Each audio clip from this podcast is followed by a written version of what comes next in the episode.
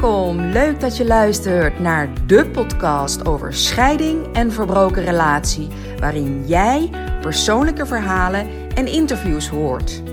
Uitdagingen, moeilijke situaties, wat doet het met de kinderen? Een kijkje in iemands proces, alles waar je tegenaan kan lopen. Ik deel het graag. Hoe pak jij je leven weer op na een relatiebreuk? Hoe kijk je weer positief de toekomst in? Hoe kan je met eenvoudige stappen houvast krijgen? Rust, vertrouwen. Dat is waar het mee begint. Ik heb er heel veel zin in. In deze podcast wil ik je 7 tips geven voor meer innerlijke rust. Ik moest jaren geleden, noodgedwongen, ja zo voelde dat, de rem erop zetten. Ik was op zoek naar meer rust en op zoek naar een manier om dichter bij mezelf te blijven of te komen. En ik stond letterlijk open. Al mijn energie stroomde weg. En waaraan? Externe situaties, aan anderen. En het resultaat? Ik was helemaal op. Maar eerst nog even dit. Stel je eens voor, jij samen met een kleine groep vrouwen die net als jij een scheidingsproces doorleven op een prachtige locatie waar je even helemaal kunt landen. Voor rust en inspiratie. In een ontspannen sfeer gelijkgestemden ontmoeten. Voor herkenning en begrip, waardoor jij je energieker gaat voelen en meer vertrouwen in de toekomst krijgt. En voor wie is deze dag en wat kan je verwachten? Kijk even op mijn website. Ja, en hoe heb ik, eh, en dat doe ik nog steeds trouwens, hoe vind ik die innerlijke rust. Iedereen heeft een stem, een innerlijke stem, de innerlijke criticus. Hoe praat je tegen jezelf? En die stem, die blijft maar doorpraten. Deze houdt je, tussen aanhalingstekens, veilig, klein en onzeker. Deze houdt je in je comfort. Deze stem maakt keuzes lastiger en wakkert angsten aan. Je geeft je stem vaak onbewust valse macht om jezelf te beschermen tegen afwijzing of gekwetst worden. Ga luisteren naar je stem, want hoe praat jij tegen jezelf? Is het positief, negatief? Is het afkeurend of onzeker? Tip nummer 2. Ben niet te streng voor jezelf. Accepteer jezelf.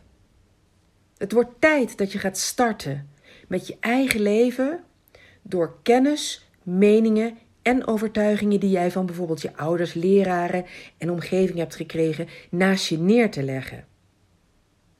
Wat vind ik zelf eigenlijk van al die overtuigingen? En in welke patronen zit ik vast? En door middel van wilskracht en discipline lukt het ook jou te groeien en dicht bij jezelf te komen. Wees lief voor jezelf en gun jezelf het doorbreken van patronen en het visualiseren van dromen. En de derde tip: leef in het nu. Laat je niet gek maken door angstgedachten over de toekomst. Want daar bevind jij je helemaal nog niet. Waarom zou je je nu al zorgen maken en angst hebben over mogelijke omstandigheden waarvan je nu niet weet of ze daadwerkelijk gaan plaatsvinden. Misschien wel helemaal niet, of deels. En als het wel gebeurt, heb jij een oplossing. En daar mag je op gaan vertrouwen. Tip nummer 4. Pas je lichaamstaal aan.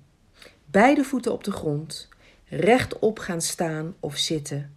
Focus op je ademhaling en kijk heel rustig rond. Observeer en visualiseer alsof je alles buiten jezelf houdt.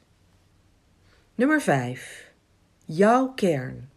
Accepteer jezelf met al je zogenaamde tekortkomingen en imperfecties. Ga jouw kern herkennen. Wat vind jij belangrijk? Waar sta je voor? Op basis daarvan ga je keuzes maken. En het maken van die keuzes wordt hierdoor een stuk makkelijker. Want die kern, is jouw leidraad?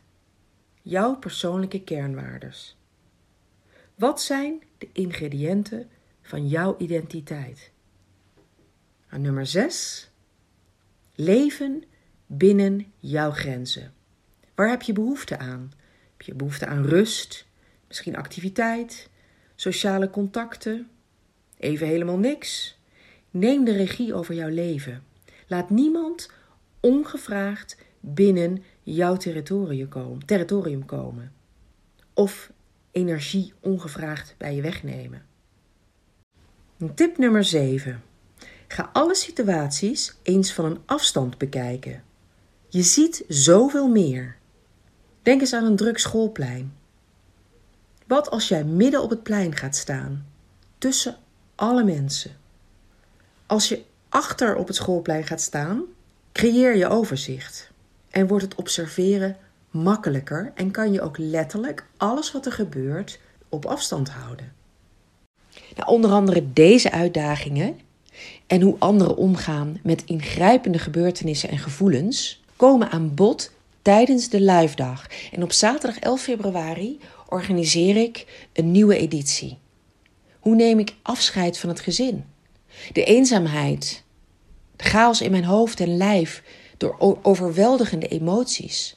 En ik voel me schuldig naar mijn kinderen, naar mijn ex. En hoe pak ik mijn leven op? En hervind ik plezier en geluk? En zit je midden in het scheidingsproces of ligt je scheiding alweer wat verder achter je? Of heb je het formele deel net afgerond? Beslissers en geconfronteerden krijgen door elkaars ervaringen meer inzicht en begrip. Sta open voor ervaringen van anderen. Het helpt je. Elke keer zie ik het weer gebeuren. En lijkt je dit wat? Neem even contact met me op. Of schrijf je in via mijn website. Heel fijn dat je luisterde naar deze nieuwe aflevering. Ben je geïnspireerd geraakt en vind jij het ook zo belangrijk dat anderen zich gesteund voelen door deze verhalen, zich erin herkennen? Ja, want je bent niet de enige. Laat dan een review achter in bijvoorbeeld iTunes. Of deel het door middel van een screenshot op Instagram of Facebook. Daarmee help je mij, maar vooral anderen.